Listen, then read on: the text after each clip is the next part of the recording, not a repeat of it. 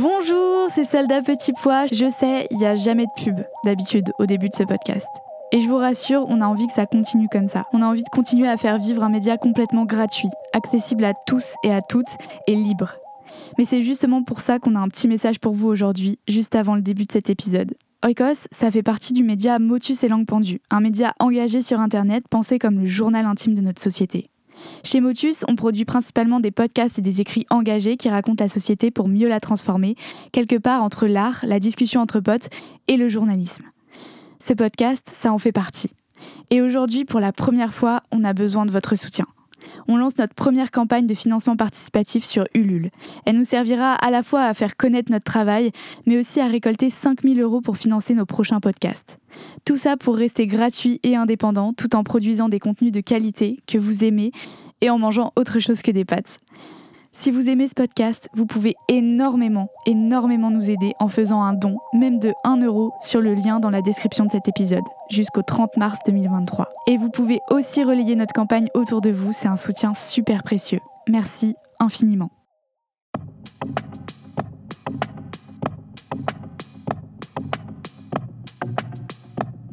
Nous pouvons nous contenter de sceller le sort des générations futures, nous qui sommes encore capables d'agir mais l'écologisme est une lutte pour les droits humains, pour la liberté, pour la vie. Alors j'espère contribuer un peu à la machine à penser de demain, avec ma voix, mes mots, avec vous, et grâce au débat que l'on provoque souvent dans notre entourage, nous, les hérétiques verts carencés en B12. Oikos, c'est la maison en grec. Parce que la maison n'est pas celle dans laquelle on s'enferme pour ne pas voir les problèmes du dehors, mais celle qui respire avec nous et qu'on appelle terre. Parce qu'avec elle, on peut construire un grand foyer, inclusif, bienveillant, moins riche de superflu et davantage empli d'humanité. Oikos est à la racine du mot écologie, comme nous sommes à la racine de ce nouveau foyer. Nous vivons dans un monde aux crises multiples, et si elles sont devenues normalité, c'est sûrement nous, humains, qui sommes en crise. Oikos est une feuille de brouillon, une boîte à idéal, un sac à colère au service de l'écologie. On parle de nos peurs, de nos espoirs, de nos révoltes, à nous, les gens qui pouvons encore faire basculer le monde. Qu'on soit désillusionnés ou utopistes, on est toutes et tous pleins d'angoisse, mais une liberté immense s'étale devant nous. Alors laissons nos pensées envahir l'espace sonore pour se battre contre le plus grand danger de notre temps, l'indifférence. Dans Écosse, on explore les bourgeons et les branches, les feuilles mortes et la sève d'un nouvel arbre de vie. Bonjour, c'est Salda Petit Pois, j'espère que vous allez bien. Bienvenue sur Oikos, un podcast sur lequel on parle d'écologie entre nous tous les lundis sans exception. Je suis ravie de vous retrouver, j'espère que tout va bien chez vous et surtout j'espère que vous êtes prêts et prêtes pour cet épisode parce que je suis sûre qu'il va parler à beaucoup d'entre vous. Aujourd'hui je reçois Catherine, journaliste passée par bien des questionnements autour de ce métier clé dans les prises de conscience écolo et membre de l'association Plus de climat dans les médias qui milite pour eh ben, plus de climat dans les médias. Avec Catherine, on a bien entendu parler du rôle de la presse dans l'écologie, de l'objectivité journalistique et de la pression des citoyens sur leurs organes de presse qui s'intensifie et fait naître pas mal de chartes ces derniers temps. Mais c'est pas tout. Catherine a aussi accepté de mêler toutes ces notions à son propre parcours. De ses débuts de jeune journaliste en recul des débats et inconfortable face aux positions écolo qu'elle trouvait alors un petit peu extrêmes, jusqu'à l'enfermement loin des infos pendant une période où elle a tout quitté et versé dans les sphères complotistes du mouvement écolo, en arrivant enfin à une dernière prise de conscience et un équilibre plein de volonté d'agir. Son parcours est la preuve que l'engagement n'est jamais linéaire, qu'il demande du temps et quelques claques pour enfin permettre de se réapproprier les combats qui nous tiennent à cœur. Je suis vraiment très contente d'avoir pu enregistrer cette conversation et vous la partager aujourd'hui. Merci beaucoup Catherine. Bonne écoute. Salut Catherine Salut Charlotte Je suis trop contente de te recevoir sur Oikos. Eh ben c'est plaisir partagé. On est dans un super euh, joli lieu, un atelier euh, magnifique. Est-ce que tu peux commencer peut-être par te présenter euh, aux, personnes qui nous écoutent? Eh bien oui, avec plaisir. Donc moi c'est Catherine Catin, je viens de Suisse, j'ai 37 ans.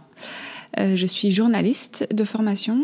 à cela, j'ai un parcours un peu différent. J'ai fait une rupture je suis du coup également créatrice verrière et à présent, je travaille euh, principalement comme euh, journaliste indépendante, animatrice professionnelle de la fresque du climat et de la fresque de la mobilité, et je suis également formatrice de la fresque du climat. Waouh Ça nous fait tout un tas de, bouts de conversation à avoir, c'est trop bien. Euh, alors, une question que je pose à tous les invités du podcast qui ont tous et toutes des, des, réponses différentes, ça veut dire quoi l'écologie pour toi? Ça veut dire un changement de modèle de société. Celui dans lequel on est mène à la destruction du vivant. Euh, on est en train de détruire actuellement le vivant, euh, mène aussi à notre propre euh, souffrance. Euh, les agriculteurs qui sont partis euh, manifester à Paris euh, hier, ils refusent les néonicotinoïdes, enfin la suppression des néonicotinoïdes, mais parce qu'ils sont pris dans un système mm. qui, les, qui les réduit à néant, parce qu'ils sont les premiers à souffrir des dommages qu'ils causent. Mm. Donc c'est un... Voilà, pour moi l'écologie, c'est changer de système. Ouais. C'est un peu comme un cercle vicieux ce que, ce que tu décris, en fait, où on est englué dans un système que du coup on maintient, mais qui nous englue encore. Et, euh... Exactement, c'était mm. euh, quelque chose qui nous a apporté euh, beaucoup de confort et d'une surproduction incroyable dans les années 60, 70, 80, mm. mais, mais qui contient en lui ses propres problèmes. Ouais. Euh, les, les, plus on utilise insecticides, plus on utilise engrais, moins les terres sont fertiles. Les, les méthodes actuelles pour la production en général, euh, on, on, a maintenant des biens mm. euh, qui sont produits à l'autre bout du monde pour trois fois rien, qui produisent pollution, pauvreté, mm. parce que les gens ne sont pas assez payés, ils travaillent dans des mauvaises conditions. Tout ça pour atteindre une espèce de, de norme sociale de ce qui est de, le bien-être ou être heureux. Être heureux, mmh. c'est euh, posséder. Ouais. Euh, je suis heureux parce que j'ai pu m'acheter euh, le dernier pull à la, à la, mode ou parce que j'ai pu aller voyager dans tel ou tel endroit qui est absolument extraordinaire, où il y a très peu de monde. Mmh. Ouais. Enfin voilà, c'est pour essayer de, de, correspondre à un certain rêve de mmh. bonheur qui en fait rend malheureux le... presque tout le monde. Ouais, ouais, c'est clair. Euh, dans le podcast, on aime bien parler d'imaginaire et de changer les, les imaginaires, changer les rêves. Euh, mais peut-être que tu vas revenir sur ça euh, justement en, parlant de, ton parcours à toi avec l'écologie, parce que c'est ça aussi qui est intéressant dans le podcast, c'est de ramener ça à des, à des engagements, des profils particuliers. Du coup, je veux bien que tu nous racontes comment toi, tu as, cheminé avec l'écologie, quelle place ça a dans ta vie, depuis quand euh, Qu'est-ce qui a fait, euh, je sais pas, déclic s'il y en a eu un euh, Enfin bref, tu peux. Euh, là, c'est la question qui prend 30 minutes, mais vas-y, tu peux, tu peux nous raconter. Nous, on, on aime bien savoir. Avec plaisir. je pense que j'ai pris, enfin, je, je, je, me rappelle très bien avoir pris conscience du, du changement climatique en 2003 euh, quand il y a eu cette forte canicule. Moi, j'étais encore au lycée et il y avait deux choses. A, on n'avait plus cours parce qu'il faisait trop chaud. Mmh. Euh, et par ailleurs, euh, j'ai un oncle qui est paysan. Et je me souviens que je me, je me baladais dans ces champs de maïs et je voyais la terre qui faisait des cratères euh, ouais. hyper impressionnants. Il y avait quelques mois, il y avait eu la, la, famine en, en, Somalie, je crois avec, où on voyait ces images de terre complètement craquelées et j'étais hyper frappée de voir la même chose, en fait des terres complètement desséchées. Euh, avec des craquelures euh, qui, étaient, qui allaient jusqu'à 10-15 ouais, cm de profondeur. Euh, des champs euh, jaunes, euh, plus d'herbe chez nous en Suisse. Ouais. Et donc ça m'avait vraiment frappé. Je, voilà, ça c'était un des moments où j'ai pris conscience. Mais prendre conscience n'inclut pas le changement. Ouais, ça c'est euh... hyper, euh, c'est hyper important à, à dire. Ouais. Voilà, en tout cas pour moi, ça n'a pas, ça n'a pas changé ma manière de faire. J'ai pas à ce moment-là, ça n'a pas eu d'influence sur le choix de mon métier ou sur mmh. la manière dont j'allais l'exercer. Euh, j'ai toujours eu une sensibilité écologique. Mmh. Euh, mais c'était pas au corps de ta vie quoi non qui n'avait pas d'impact sur la manière dont j'allais euh, ou, ou, très peu d'impact sur la manière dont j'allais vivre mm -hmm. euh, j'ai par exemple j'ai pas renoncé à la viande j'ai pas je suis pas devenue végétarienne à cause de l'écologie. Euh, je suis d'abord devenue, végétarienne parce que je vivais avec des colocs qui étaient végétariens.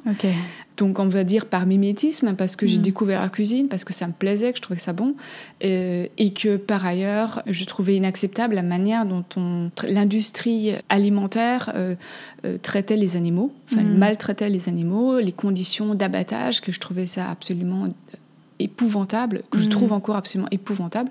Donc c'est pour ces raisons-là que j'ai commencé à réduire la, ma quantité de viande. Mm. Beaucoup, beaucoup plus tard, enfin c'est très récemment que j'ai vraiment pris conscience euh, de l'impact euh, des gaz à effet de serre de, l'élevage. Oui, c'est chemin. Enfin, parfois, on fait le chemin inverse. Je pense que ma génération, on fait plus le chemin euh, on arrête de manger de la viande pour l'écologie et ensuite on se rend compte aussi de toute l'industrie qu'il y a derrière. Et toi, du coup, tu as commencé et tu es rentré par euh, euh, d'autres, d'autres, portes d'entrée en fait. Ouais, c'est intéressant. Exactement. Et, et, et, pendant très longtemps, donc moi je suis devenue journaliste politique parce que j'estimais que la politique était au cœur de tout. Mhm. Quand j'étais toute jeune journaliste à la radio, euh, c'était genre deux, trois mois après mon début, il y a eu l'accident de Fukushima. Et ouais. Euh, qui a qui m'a ensuite suivi. En fait, euh, j'ai changé de média, je suis devenue euh, correspondante parlementaire pour l'agence de presse suisse. Mhm. Et là, il y a eu le, en fait en, Suisse comme en Allemagne, on a décidé, il y avait toute une controverse autour du nucléaire, autour de, produire plus d'énergie renouvelable, etc. En même temps, ces énergies renouvelables, l'implantation d'éoliennes dans mon canton euh, le Jura, ça posait euh, d'énormes problèmes. Il y avait un vent d'opposition hyper virulente, à tel point que euh, juste un groupe de personnes a réussi à, produire le fait qu'on ne, construise plus d'éoliennes en Suisse romande. Hmm. juste parce que ça s'est mal fait, qu'il y a eu une mauvaise communication et qu'on n'a pas entendu les, premières personnes qui disaient on est dérangé. Enfin voilà, c'est des sujets qui m'ont intéressée. Hmm. Mais en même temps, lorsque je, je me souviens très bien quand j'étais journaliste euh, et que je voyais des, des scientifiques ou des, des militants qui, euh, qui parlaient de la destruction du vivant, qui parlaient de la fin de la biodiversité, qui parlaient d'un dérèglement climatique qui mettrait nos vies en danger, je me souviens que je pensais qu'ils exagéraient. Ah ouais, tu te souviens de ça? Tu te souviens euh, de ce que tu pensais? C'est parce que des fois on oublie, tu sais, après. Euh, ben, je me souviens très bien que je, je trouvais qu'ils étaient trop extrémistes, mhm. qu'ils faisaient peur, que du coup ils étaient contre-productifs. Ouais. Euh, je me souviens de ça parce que euh, le, film Demain quand mm. de Cyril Dion, quand il est sorti, c'était je crois en 2014 ou en 2015. Mm-hmm. en Suisse, il y a eu, ça a créé vraiment un, tout un mouvement d'initiatives que j'ai suivi pour plusieurs médias suisses. Mm-hmm.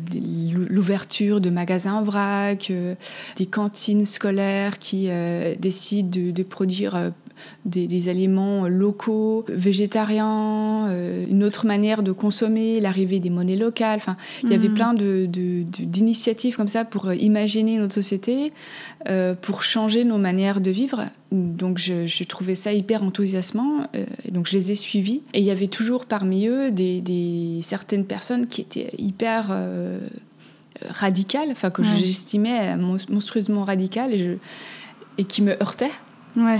Euh, qui m'était très désagréable d'entendre. Voilà. Mais c'est vrai que parfois on, on trouve euh, radical euh, les personnes qui en fait nous mettent inconfortables face à nos propres, nos propres modes de vie, enfin notre propre conception du système. pour l'avoir avoir vécu ce genre de moment personnellement, j'ai l'impression que parfois c'est presque parce que je suis d'accord avec eux que ça me met en colère.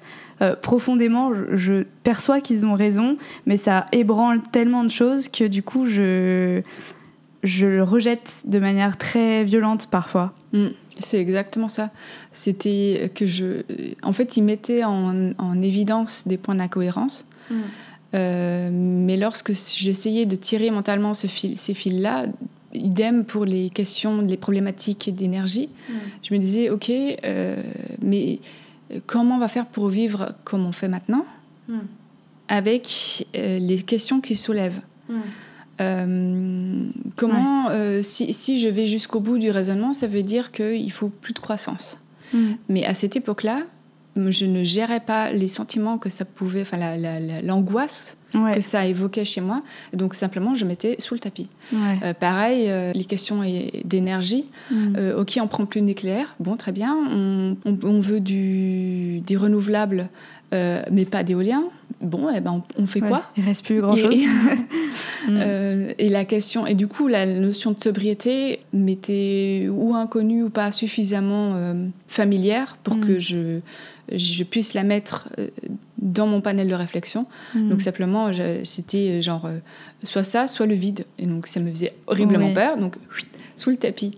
Hmm. Mais c'est vrai qu'on n'a pas beaucoup de, on n'a pas beaucoup de, justement, on revient à, à, construire des nouveaux rêves, etc. Parce qu'on n'a pas vraiment d'exemple de ce que ça pourrait être dans un autre monde et du coup parfois c'est ce vide que tu décris qui fait peur en fait plus que le changement parce que le système actuel, on peut très bien ne, pas l'aimer, euh, le détester, euh, trouver qu'il qui, produit euh, énormément de destruction, mais en fait, malgré tout, c'est le système qu'on connaît, donc c'est sûr que c'est beaucoup plus inconfortable de se confronter à, si jamais il disparaît, bah, qu'est-ce qui se passe en fait? C'est hyper angoissant. Mais du coup, cette période, je dirais, de, ta vie où tu couvrais quand même, euh, enfin, tu, tu, constatais en tant que journaliste que ces sujets montaient quand même dans la société, etc tout en ayant des réserves dessus et, tout ça, ça a duré euh, combien de temps? 3-4 ans, je dirais. Euh, c'est une période, en fait, en tant que journaliste, j'essayais de suivre le, cette espèce de précepte euh, d'être de l'objectivité. Hmm. et donc, j'estimais que si j'étais journaliste, je ne devais pas m'engager comme citoyenne. Donc ni dans un parti politique, ni dans une association, ni enfin militante mm. euh, pour ces sujets-là. Donc j'avais une posture un peu en retrait. Mm-hmm. Euh, ce qui me semblait plus juste pour euh, observer et avoir la distance nécessaire pour questionner ce que je voyais en tant que journaliste. ce qui Enfin, ça, ça, ça m'évite de, de, dire juste ah c'est merveilleux sans, sans, me rendre compte qu'il peut y avoir des, un côté euh, parfois euh, ambivalent. Mm, mm, mm. Euh, par exemple, tous les, les, alternatives à la consommation, on reste dans de la consommation. la consommation responsable, c'est toujours qu'une autre forme de consommation. On ne sort pas du modèle capitaliste qui détruit, enfin, qui nous cause tous ces problèmes-là. Bon, en même temps, je voyais tout ça sans parvenir à trouver des solutions. Donc je trouvais ça très angoissant. Ce, retrait, euh, peu à peu, m'est devenu très inconfortable mm. parce que je me sentais euh, inutile.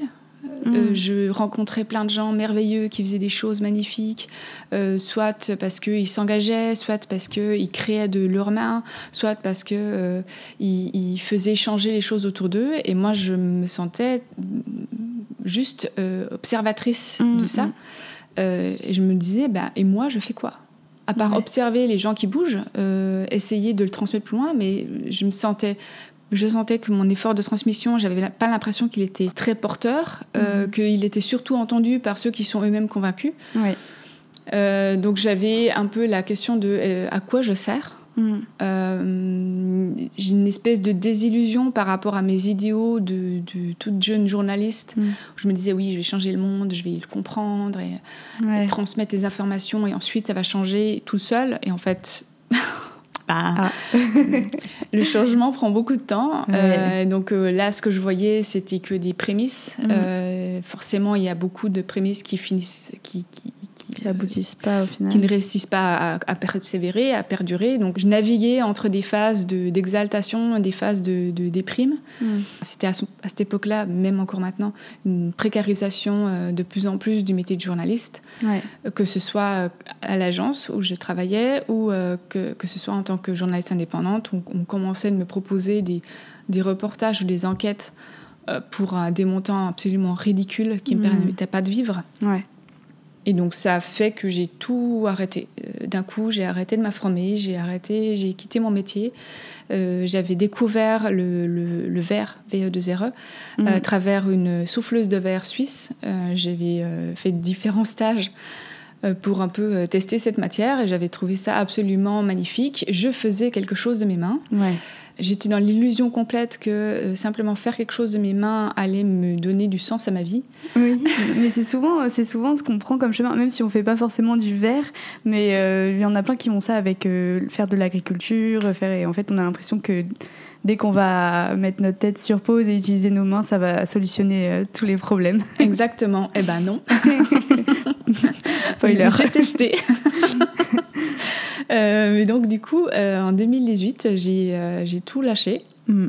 ma famille est tombée de haut, me demandant où est-ce que j'irais, c'est quoi le CIRFAV. Donc, le CIRFAV, c'est le Centre européen de formation aux arts verriers. C'est en Lorraine.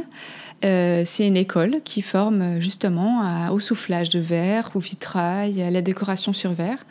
Donc, je me suis formée pendant deux ans. Mm. Euh, je suis allée euh, donc euh, vivre à Toul, qui est une toute petite ville de 16 000 habitants. J'ai découvert ce que c'est que de vivre en France en campagne. Mhm. on est très isolé. Oui. Mon plan initial, c'était ensuite de retourner en Suisse. Et puis finalement, j'ai rencontré mon compagnon actuel, donc je suis restée en France. Mhm. mais c'était une période charnière que, après coup, qui m'a pas vraiment. donc j'ai pas continué dans le verre mais par contre, ça m'a complètement euh, ouvert la tête sur euh, euh, la manière de remettre en question ses propres acquis, mm. de tester des facultés ou, apprendre quelque chose de complètement neuf mm. à plus de 30 ans.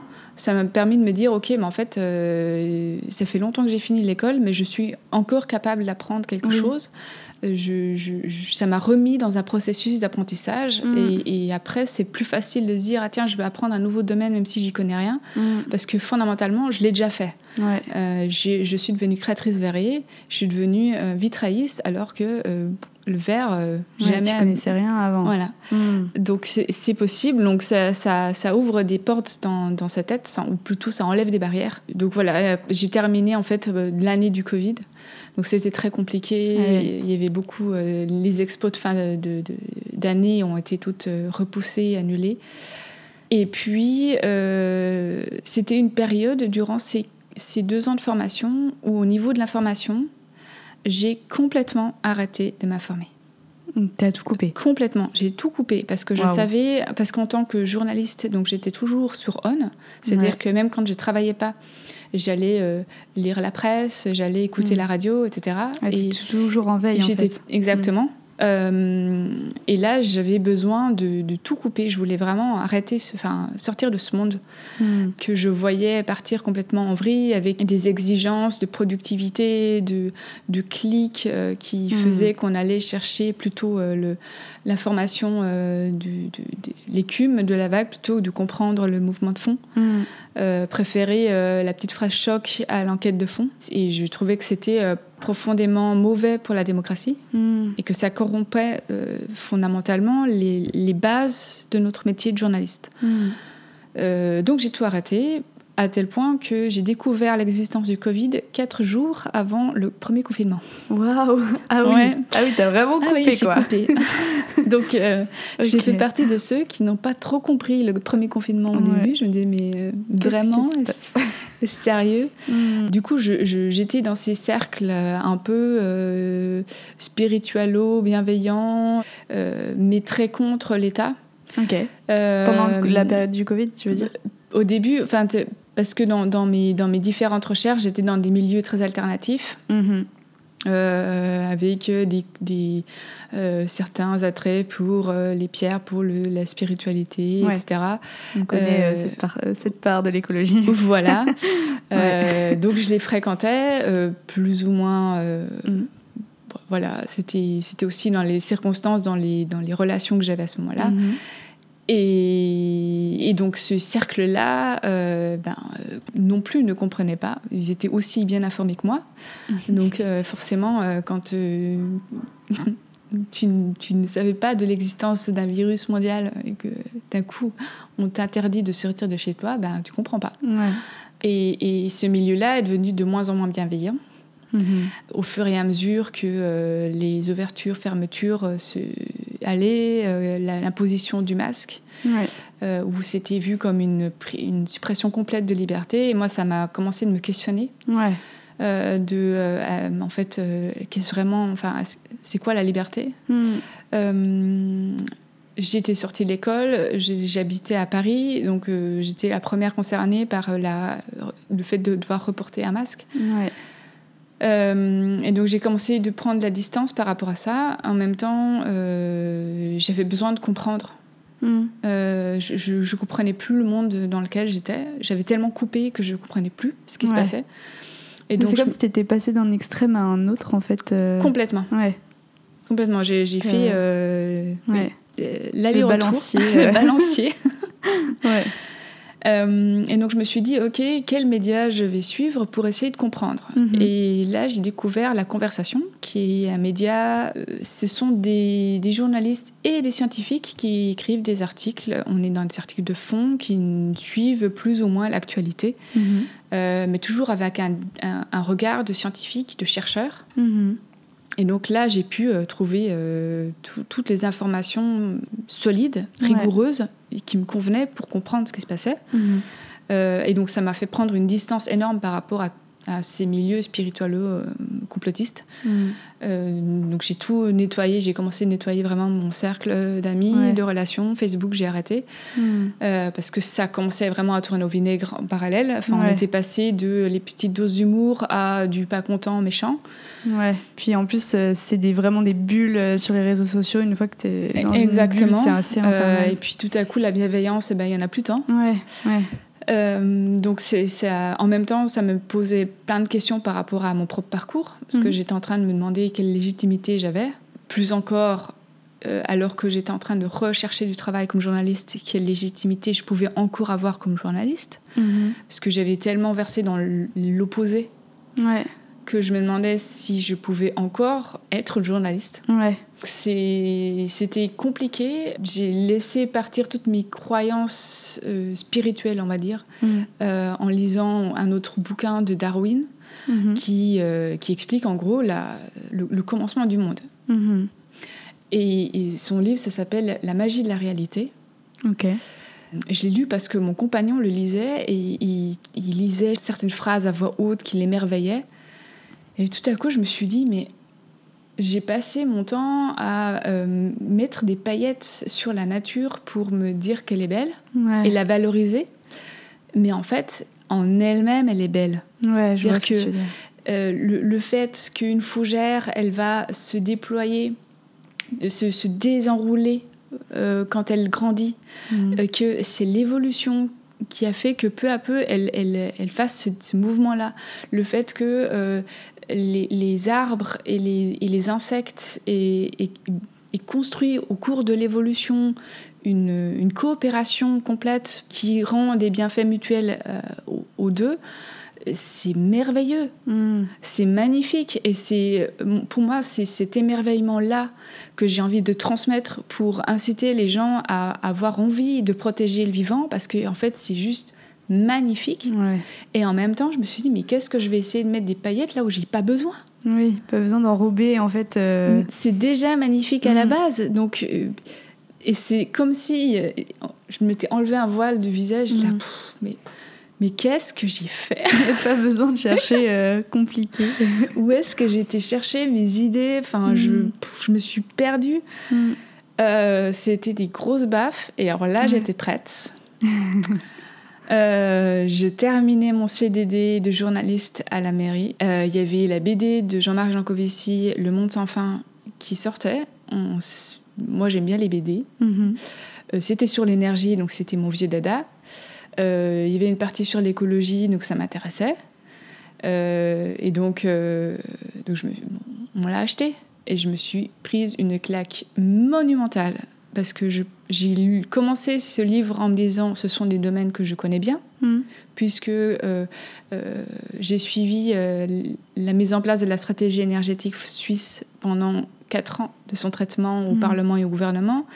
même quand j'étais dans l'école, je continuais de m'intéresser à l'écologie, à, ça de, très loin via d'autres modes de euh, d'informations, mais je continuais, c'était toujours des sujets qui m'intéressaient.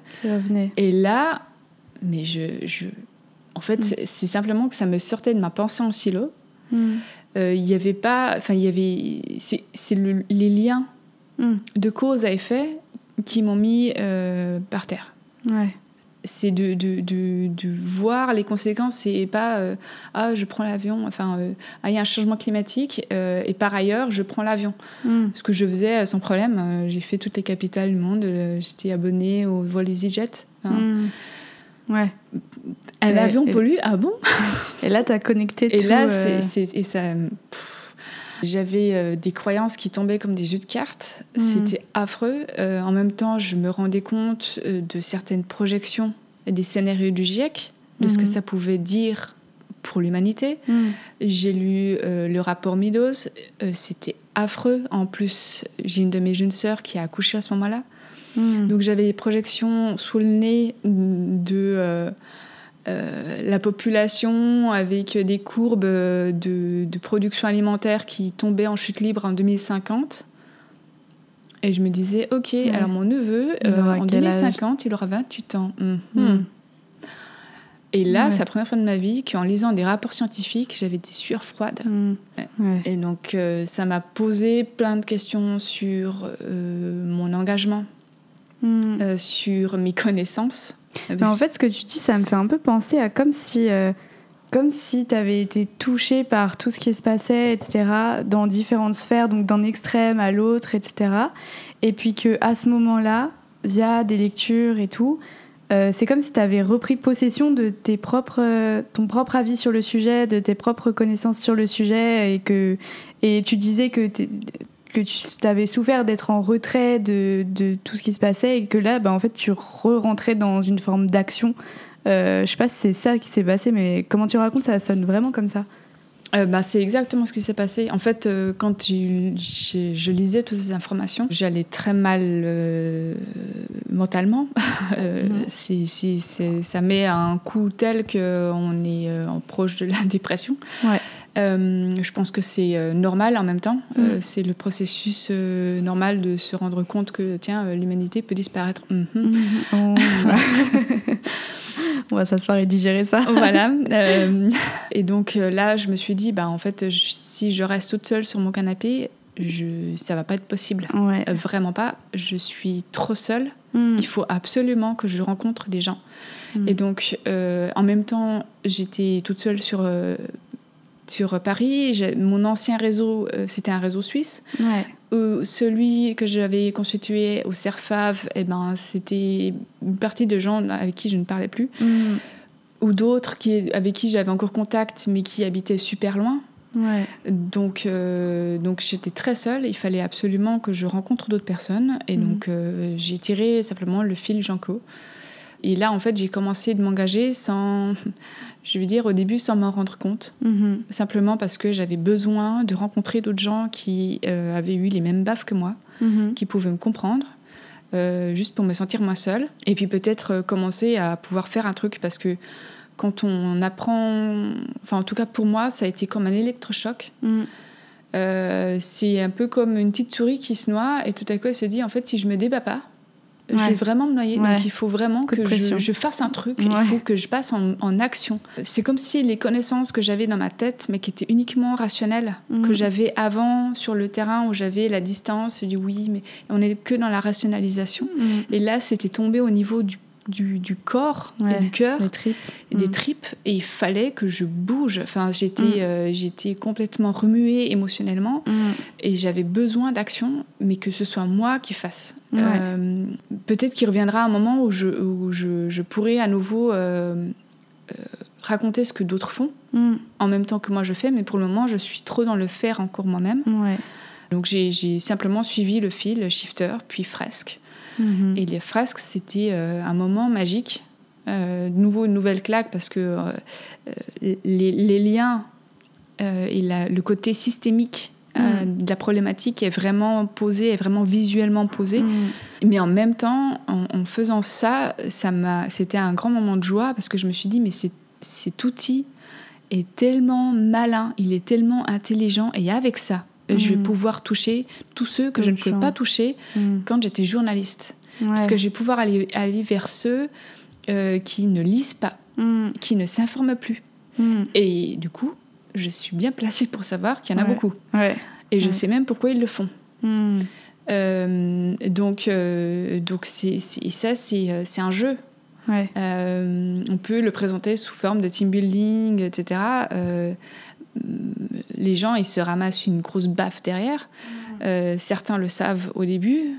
Euh, D'autres, euh, ils viennent comme des fleurs. Ouais. Et ils ressortent de là. et ils ressortent avec la grosse baffe. Ouais. Et, et c'est, et, certains encore, et ça c'est encore mieux, ne veulent pas. Quand on va en rentrée climat dans des universités, dans des autres écoles, c'est obligatoire pour eux. euh, donc certains ne veulent pas. Ouais. Et pourtant, c'est hyper bien. ils- ils- leur, leur refus, leur questionnement, euh, euh, je peux tellement les comprendre parce que je Mhm. les ai vécus. Ouais. Euh, donc, donc, ils sont salutaires parce qu'ils vont, en exprimant leur refus, ils permettent d'exprimer quelque chose que d'autres peuvent ressentir, mais vont Mm. pas forcément le, le Verbaliser, montrer, le verbaliser. Et donc, ça permet aussi de parler de ça, de se dire, ben, en fait, euh, personne n'a envie de savoir que la société dans laquelle on vit est euh, autodestructrice. Ouais. Ouais. Euh, c'est affreux et en même temps, on est dans ce système. Donc, comment on peut faire pour changer le système en étant dedans? Mm. euh, Ouais. Fondamentalement, j'ai pas de réponse, mais je sais que c'est en bougeant et en questionnant ce système qu'on va finir par le changer. Ouais, ouais.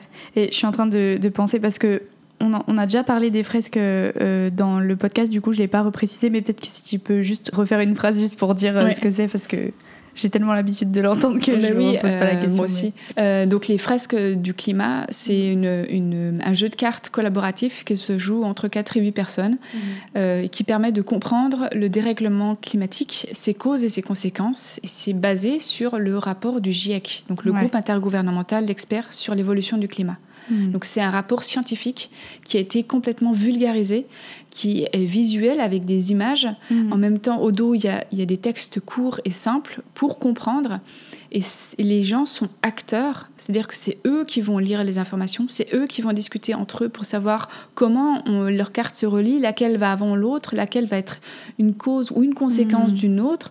C'est eux qui vont faire les flèches. Ouais. Et ça permet vraiment de, de, de se positionner comme acteur. Parce que Ouais, en fait, nous sommes responsables de ce problème-là, euh, ce qui est affreux. Mais la bonne nouvelle, c'est que comme on est responsable, on peut changer. Ouais. Bah écoute, en tout cas, c'est hyper intéressant euh, de suivre tout, tout ton parcours. Je pense qu'il y a plein de gens qui nous écoutent qui, du coup, peuvent s'identifier. Et je trouve que ça, c'est hyper important quand on écoute des contenus euh, sur l'écologie et tout. Pourquoi est-ce que tu penses que si on revient sur un peu la partie euh, euh, journaliste, et après on parlera peut-être de, plus de climat dans les médias, euh, mais avant ça, pourquoi est-ce que tu penses qu'en tant que journaliste, c'est si difficile de, se positionner Parce qu'il y a toujours cette affaire de les journalistes doivent être neutres, mais j'ai l'impression que plus personne sait vraiment ce que ça veut dire. Est-ce que ça existe la neutralité, etc. Euh, pourquoi c'est si difficile de d'être à la fois citoyen et journaliste? Ben, je vais pas parler pour les autres parce que je sais pas ce qu'il Mm. en est. Pour moi, euh, c'était euh, quelque chose, en fait, la position de- de- d'objectivité euh, journalistique, c'est quelque chose qui est enseigné. Mm. C'est une des bases Ouais. de la doctrine journaliste. On, on se doit d'avoir une certaine objectivité dans le rapport des faits. Mhm. Et après, c'est euh, qu'est-ce qu'on met dans cette objectivité? Ouais. Euh, plus ça va en avant, euh, plus je doute de l'objectivité parce que à la base, le, le simple fait que euh, je sois une femme, que j'ai grandi en Suisse, que j'ai certaines expériences de vie, Mhm. va faire que je vais percevoir les informations d'une autre manière, Ouais. par exemple, que toi. Mhm. Donc l'objectivité, c'est un vœu pieux. Ouais. Pareil, euh, la notion de je donne la parole à tout le monde dans le même laps de temps Mhm. pour avoir une, une information euh, qui est euh, euh, juste, et ben c- oui mais non. Euh, parce que quand euh, la parole s'est donnée, euh, c'est mettre sur le même pied d'égalité un climato-sceptique et un, Ouais. un expert du GIEC, par exemple, ben en fait, ça dévalorise la parole scientifique, qui est le résultat d'analyse et d'observation de scientifiques du monde entier face à une autre personne qui devait juste donner son opinion. Ouais. C'est un peu un, c'est une base du métier qui devient un piège. C'est une espèce de moi, pour moi, en tout cas, c'était euh, comme un idéal à, atteindre, Mm. pas vraiment atteignable, le fameux idéal qu'on s'est Ouais. dit oui, il faut que je sois objectif. Bon. Et du coup, je m'étais auto-imposé euh, cette, euh, cette euh, discipline Mm. euh, du recul que j'avais décidé de, de- de persévérer à ne pas m'engager dans que ce soit dans des partis politiques ou dans des, dans des associations ou dans autres organisations militantes parce que je me disais que ça allait me donner des œillères. Mm. Je pense que c'est vrai, Ouais. mais même quand je ne suis pas engagée dans d'autres, euh, Mm. enfin même si Oui. je suis pas engagée comme vraiment dans un parti, j'ai de toute façon des œillères. T'as des œillères, ouais. Oui, tout le monde, comme tout, Tout le monde a des œillères en fait. Ouais. C'est où j'en suis conscient et du coup je vais euh, jouer avec ou je vais l'annoncer Oui. ou j'en suis complètement inconscient et ça va me diriger euh, sans que je sans même que je le remarque. Oui, et c'est peut-être ça le pire, de penser qu'en fait on est neutre alors qu'on ne l'est pas. C'est peut-être c'est peut-être même ça qui est, qui est terrible. Absolument.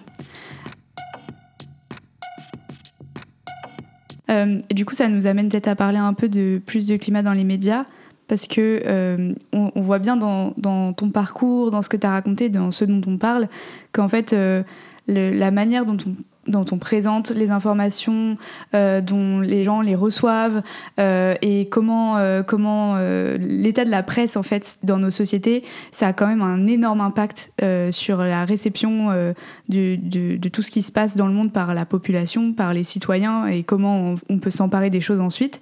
Du coup, il y a des, des organisations qui sont, qui sont nées de tous ces constats, dont plus de climat dans les médias. Peut-être que tu peux présenter euh, ce que ce que c'est un peu et comment ça fonctionne. Et ouais, peut-être après, si tu as deux, deux, trois mots à dire sur euh, euh, depuis que cet assaut euh, a, été lancé, il y a eu plusieurs chartes écolo qui se sont lancées dans, plusieurs médias euh, et, pas mal encore là récemment. Il y a eu Ouest France, au début de l'année il y avait Radio France, etc. Peut-être que tu pourras nous dire ce que tu en penses. Donc, pour plus de climat dans les médias, a été lancé il y a un peu plus d'un an, en fait, euh, euh, en, en décembre 2021. Mhm. Euh, c'est à, à l'origine un collectif de citoyens qui s'est transformé depuis en association. Et donc, ce sont simplement des citoyens qui se sont euh, complètement énervés et ont été choqués de la manière dont les médias, euh, et notamment les JT des grandes chaînes, M6, euh, TF1, euh, France 2, France 3, euh, parlaient de la douceur hivernale de 2021. Donc, euh, si on, se rappelle, en- en- à Noël 2021, il a fait extrêmement doux. Et donc, c'était euh, les, les reportages, en gros, c'était super, trop bien, on peut de nouveau se mettre en maillot et manger des glaces. Bon. Ouais. Euh, sauf que, en fait, euh, c'est un problème Mm. parce qu'il y avait déjà à l'époque une sécheresse hivernale euh, qu'on a senti passer, que, qui a été suivie par l'été qu'on a vécu euh, avec la canicule. Euh, bon, et donc en fait, ils sont, ce sont des, des citoyens qui, euh, qui ont commencé d'interpeller sur Twitter les grandes chaînes pour Mhm. leur reportage. Euh, ils l'ont ensuite fait lorsque le deuxième rapport du GIEC en février est paru et que pas de chance, c'était le premier jour de l'invasion euh, russe en Ukraine. Et euh, donc du coup, le deuxième rapport du GIEC, même pas on en a entendu parler. Mm. Et pareil, donc euh, ils ont aussi relevé, euh, relevé ça et ils ont lancé une pétition lorsque le troisième rapport du GIEC est passé également sous silence parce que, euh, pas de chance, il y avait les élections euh, présidentielles. Ouais, il y a toujours quelque chose qui passe avant en fait. Voilà. Euh, donc ils ont lancé une pétition et puis ils ont eu énormément de signatures euh, et donc euh, peu à peu ils se sont fait de mieux en mieux entendre par les chaînes. Maintenant ils ont depuis, ils ont pu euh, avoir contact avec euh, les médiateurs de TF1 et de France 2 et France 3. Ok. Ils sont entrés en contact avec des journalistes qui sont membres de la CGT de France 2 Mhm. Et qui disent on a besoin de vous parce que nous on fait pression. En fait, on a un groupe de journalistes qui fait pression à l'intérieur et donc Mm. on a besoin de vous aussi qui Pour rajouter. euh, pour rajouter de la pression pour faire bouger euh, le- tout le reste. Mhm. Chez M6, on commence à- on a eu un premier contact aussi. Mhm. Donc euh, les, les médias commencent de bouger parce que c'est nouveau qu'il y ait des citoyens qui disent ça suffit pas. La manière dont vous couvrez les informations ne suffisent pas. Ouais. Et par ailleurs, l'été qu'on a vécu a été, je pense, pas seulement pour les médias, mais de façon générale, une prise de conscience. En fait, c'est la première fois que on vivait ce que le rapport du GIEC annonçait. Ouais. C'était, c'était là et c'était pas à l'autre bout du monde, c'était euh, chez nous, euh, c'était tout l'été, c'était euh, partout. donc il y a eu une prise de conscience politique, et une prise de conscience des médias, tout à coup une nécessité de, de se former parce que en fait c'est bien le problème, mm. c'est que le sujet est si complexe que pour, le, pour bien l'appréhender et le comprendre, pour pouvoir poser les bonnes questions aux bonnes personnes, euh, un journaliste est obligé de se former. Il est obligé mm. d'avoir du temps pour pouvoir lire, pour pouvoir comprendre, pour, euh, pour juste être à jour. Mm. Euh, et les journalistes n'ont pas le temps. Ouais. Donc ça met directement en, sous pression le modèle médiatique actuel, modèle que je critique depuis en fait très longtemps mm. parce que je, je, vivais dedans, mais je voyais que ça se détériorait, qu'on me donnait de, toujours de moins en moins de temps. Je voyais mes, mes collègues de la télé ou de la radio ou de la presse euh, qui, qui, euh, qui couraient. Hmm. qui n'avaient plus le temps, c'est en fait c'est ça devait arriver à un moment donné ou à un autre. Euh, hmm, hmm. c'est arrivé là, c'est très bien. Il y a en même temps, je suis pas la seule journaliste qui critique ça, et donc il y a forcément, il y a eu pas mal de médias, notamment Vert, notamment Reporter, j'en oublie, qui ont qui ont créé cette charte pour un journalisme à la hauteur des enjeux écologiques. Euh, qui, euh, coïncidence, euh, parce qu'elle a été initiée en, je sais plus, février ou mars 2022, euh, est, sorti euh, en septembre 2022 après la, canicule. euh, hmm. Donc c'était c'était une coïncidence, mais en même temps, du coup, ça lui a donné une énorme portée hmm. parce que ça correspondait et ça, ça, venait en plein dans des revendications diverses et dans hmm. des problématiques diverses de journalistes dont le modèle actuel est de plus en plus remis en cause et de plus en plus atteint ses limites. Bah, c'est clair que j'avais pas fait euh, tous les liens de c'était juste après cet été et tout mais c'est vrai que que quand à la sortie de cette charte ça a quand même été un gros truc euh, on en a beaucoup parlé. Et c'est vrai que j'avais l'impression que c'était peut-être dans mon dans mon cercle parce qu'après on crée vite des bulles aussi euh, mais mais c'est vrai que c'était quand même un moment important après est-ce que toi du coup avec ton point de vue de, de, de journaliste critique de, ce système-là, tu as l'impression que c'est des chartes qui sont justement à la hauteur? Ou est-ce que ça va demander, euh, c'est un premier pas vers plus de, plus de choses euh, qu'il faudrait? Ben, C'est une charte, donc c'est une bonne volonté affichée de faire mieux. Hmm. Donc c'est très bien que ça, ça, existe parce que ça pose des exigences à la hauteur où elles devraient l'être. Euh, maintenant, dans le système actuel, on en est très très loin. Nous, on le voit, enfin, il y, a des journalistes qui sont de bonne volonté et qui mm. se rendent compte qu'il faut changer les choses, mm. euh, mais ils sont pris dans un système. C'est comme les agriculteurs, ils sont pris dans un système, mm. donc il y a ceux qui sortent, qui deviennent euh, pigistes, mais c'est hyper précaire. Il y a ceux qui sortent et qui lancent des médias alternatifs, mais du coup, il y a le risque qu'ils soient lus euh, par des gens. Par euh, ceux qui sont aussi convaincus parce mm. qu'ils pensent comme eux.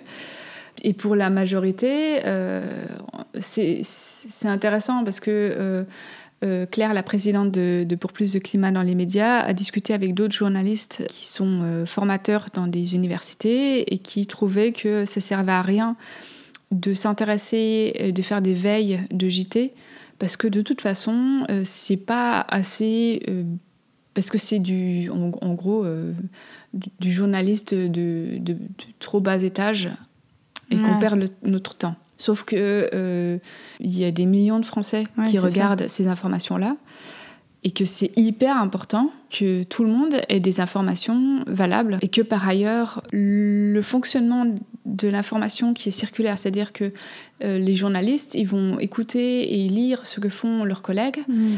Pour voir s'il n'y a pas de choses qui leur a échappé et mm. s'il n'y aurait pas un sujet qu'il faudrait reprendre.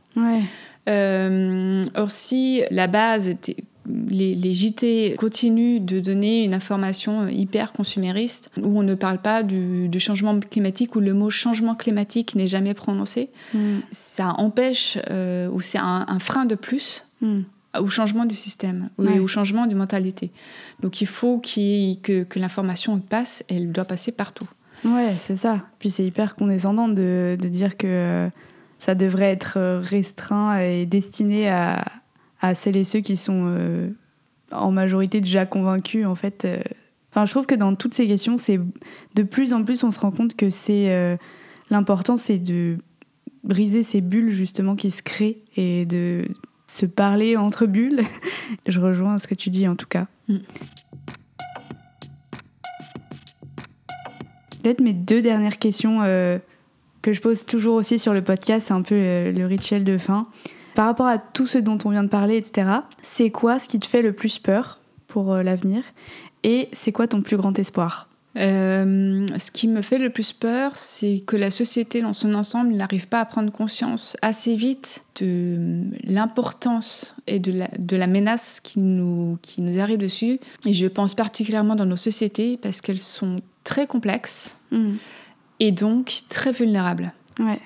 Et, euh, et, ça me fait très peur mm. parce que je sais très bien que euh, plus on est haut, plus longue est la chute et plus dure est l'arrivée.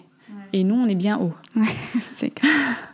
Donc ça, ça me fait vraiment flipper. J'ai peur que la prise de conscience, elle arrive quand ce sera trop tard. Et, l'espoir, eh bien, je l'ai en fait chaque fois que je vais euh, faire des fresques dans des entreprises, dans mm. des collectivités ou dans des associations ou lorsque je rencontre des gens qui euh, ont pris conscience du problème et qui changent, hmm. parce que je vois que souvent, en fait, c'est des changements qui sont super euh, motivants, euh, enthousiasmants, qui se mettent en fait souvent en place plus vite que ce qu'on pense. Hmm. Je vois des, plein de gens brillants, intelligents, de plein d'origines différentes, et je me dis, mais il y a moyen de faire vachement mieux que maintenant sans revenir en arrière, mais plutôt d'imaginer un autre avenir. Donc chaque fois, je me dis, ben, peut-être qu'on va y arriver.